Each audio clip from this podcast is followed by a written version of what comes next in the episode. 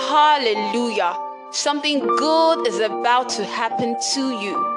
You're about to listen to Fire for Today, your daily audio devotional by our dearly esteemed man of God, the Apostle Raphael Agadama, inspired by the Holy Spirit for your growth and victory.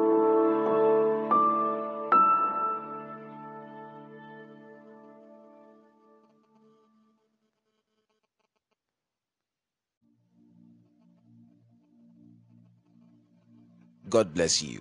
My name is Raphael Agadama, and I am nothing without the Holy Spirit. And on Fire for Today, I will be teaching on the topic, Despise Not Prophecy. Despise not prophecy. Let us pray. Father, in the name of Jesus, I thank you. Thank you for your mercy. Thank you for your grace. Everyone under the sound of my voice, let them come under the shadow of your wings. Let them experience that anointing that destroys the yoke, that anointing that lifts up the horn of people. Give them a new song in this season. Let them rejoice and let their broken bones be mended. In Jesus' mighty name, amen. Despise not prophecy. Prophecy is God's way of intervening in human affairs. Prophecy is God's way of leading his people and delivering them from destruction. Prophecy is God's way of helping men. When prophecy comes your way, it's because God has decided to have mercy on you. Prophecy many times, it is not a death sentence. When God reveals, it is so that he can redeem. Now, the prophetic has been one sure, strong way. Besides the word of God, the prophetic, of course, you know, derives from the word of God.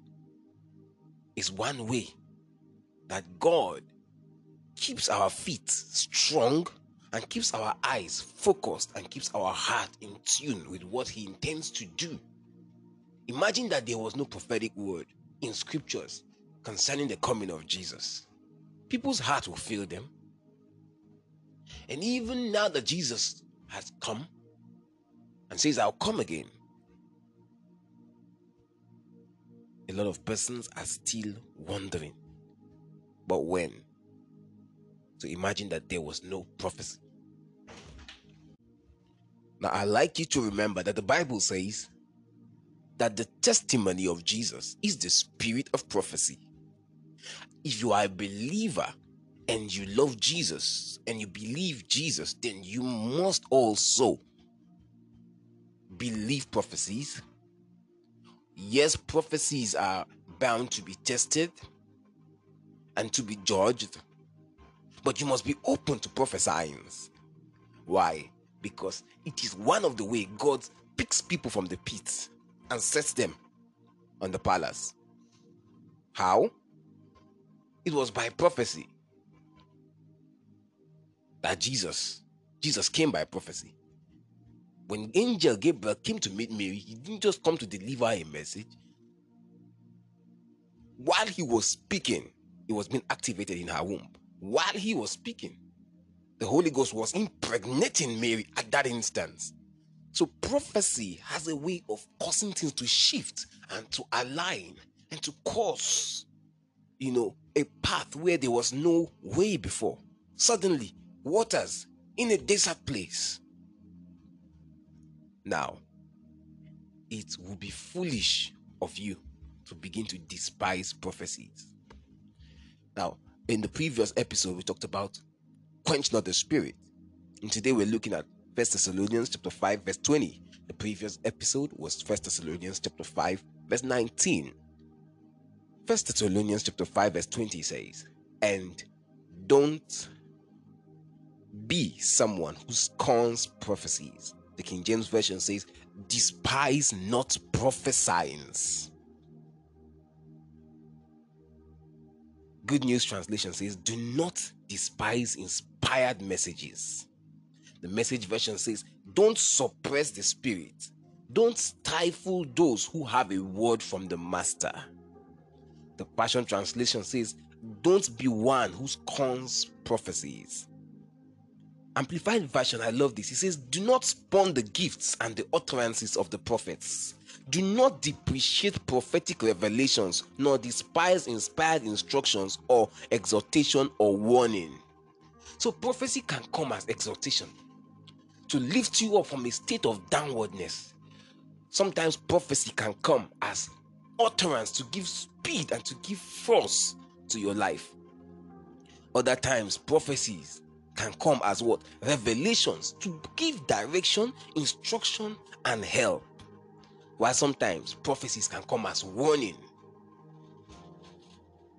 So if a believer begins to despise prophecy, that believer is rejecting help, rejecting mercy. I've seen people like that.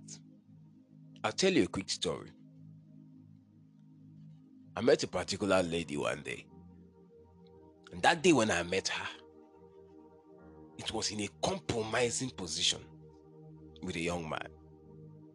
I didn't judge her. Nope. But I felt pity for her. But the Spirit of God came upon me.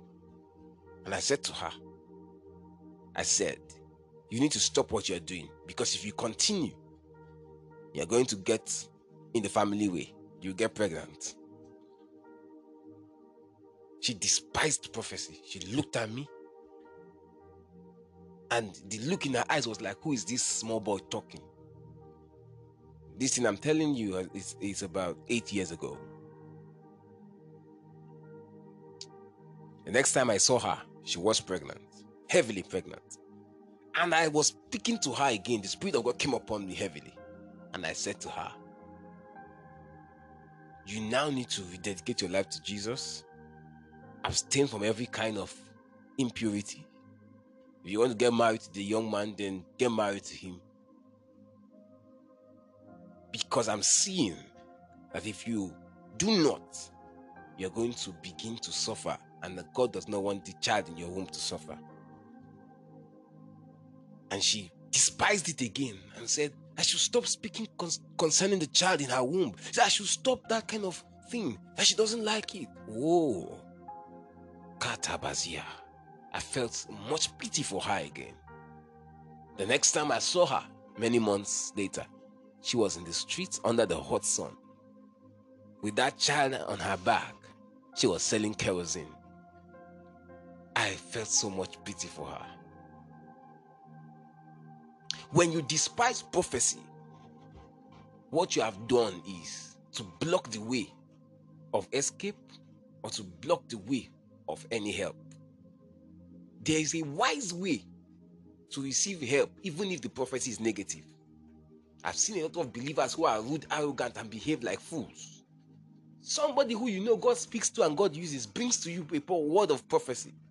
You're not supposed to be afraid, or you're not supposed to begin to, you know, fret. But you are supposed to also realize that there is a way out. Many times as a believer, prophecy should not come to you as strange. It should come to confirm something, because you are in alignment with the Holy Ghost. Even if you don't have a, a good clue, but it should witness with your spirit. Say, for the Spirit of God bears witness with our spirit that we are sons of God.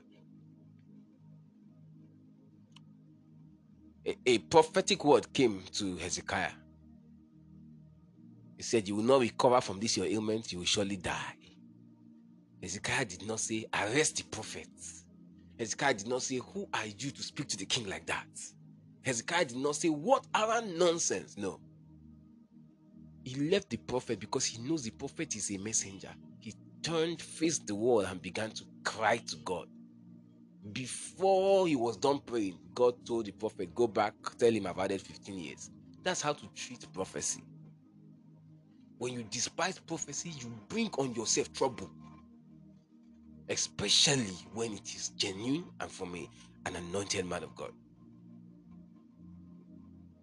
I'll show you a place in scripture, in the book of Kings. A young prophet was sent. He was sent to speak against an altar and to bring the people back to serve Jehovah. When he got there and he began to speak and to prophesy, the king stretched his hand towards him and said, "Seize him." Immediately he did that. He provoked the prophetic. When you, when you try to despise the prophetic, you provoke the Spirit of God. And what happened? The prophet turned, looked at him. His hand was withered, stretched out, could not move it anymore. That's what you do when you despise prophecy. The Bible says that God, who has sundry times spoken to us through his prophets, now is speaking to us through his Son, Jesus Christ. There's a prophetic word that can shoot a man up from the dunghill, causing him to sit with kings and princes.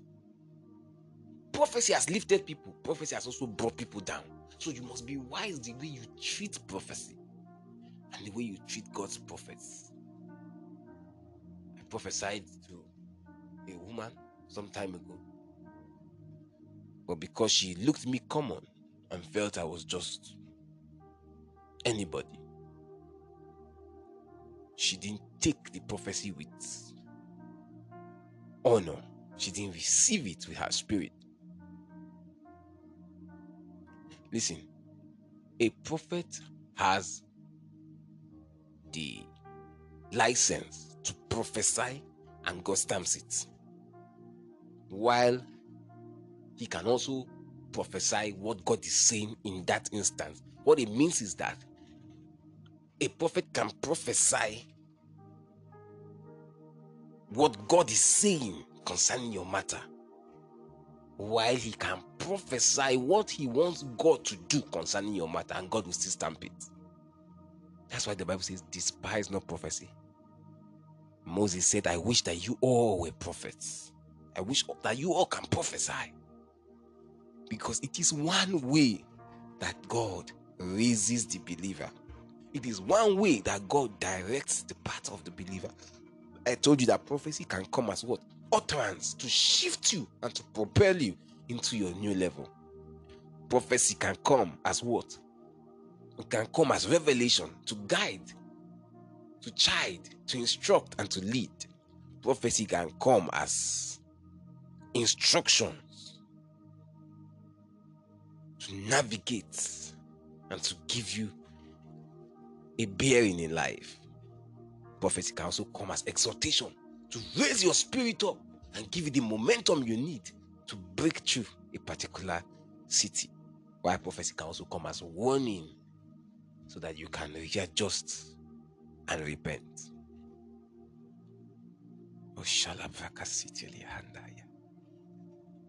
If you are here and you despise prophecies, you are listening to me right now, it's a wrong thing. Let me tell you one more story. I was just a teenager, filled with the Holy Spirit, and I was doing ministry. I had finished my secondary school. I didn't want to go to the university. I just wanted to cast out devils, heal the sick, and travel from town to town, because I felt the power of God so strong upon me as a young lad. It would have been a very, very disastrous thing. So what did God do? I went for a meeting, and there in that meeting I was even to speak. I spoke, the power of God came down. But after the meeting, a young man who was playing the guitar, a little bit older than I was, came to me and said, while I was playing the guitar, God said I should tell you that you should go to school. And God had told me before, but I didn't want to yield. When he spoke to me, I didn't say, who is this one? Who are you? You are just a guitar player. I'm a guest minister. No. When you hear prophecy, you should know there's a spirit behind it. You should know that there is, beyond the person speaking, there's a grace that causes that word to come forth. So you must not despise it. When you despise it, you have despised the prophet and you have despised the Spirit. That's why many people die before their time. Many people die. They perish before their time. They are slain. They are wasted because they do not value prophecy, because they despise prophecy, because they trampled down on prophetic words. A prophet calls you, say, stop this thing. It's, it's, it's, stop it, stop it. Don't move like this. Don't take this direction. People who spend time praying over, over you, God gives them a word for you and you trivialize it.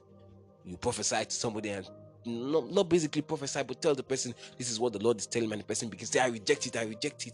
Never my portion. That's not the way to receive prophecy. Even if it's negative, there's a way to say, what shall we do? Isn't God merciful? How can I come out of this? What do I need to do? Despise not prophesying. That's what I want to tell you on this episode. I don't know if you've been blessed, and I don't know if you've been listening to me. And I don't know if you've picked one or two things from what I've said in this episode. But despise not prophesying. Don't despise it. Do not despise it.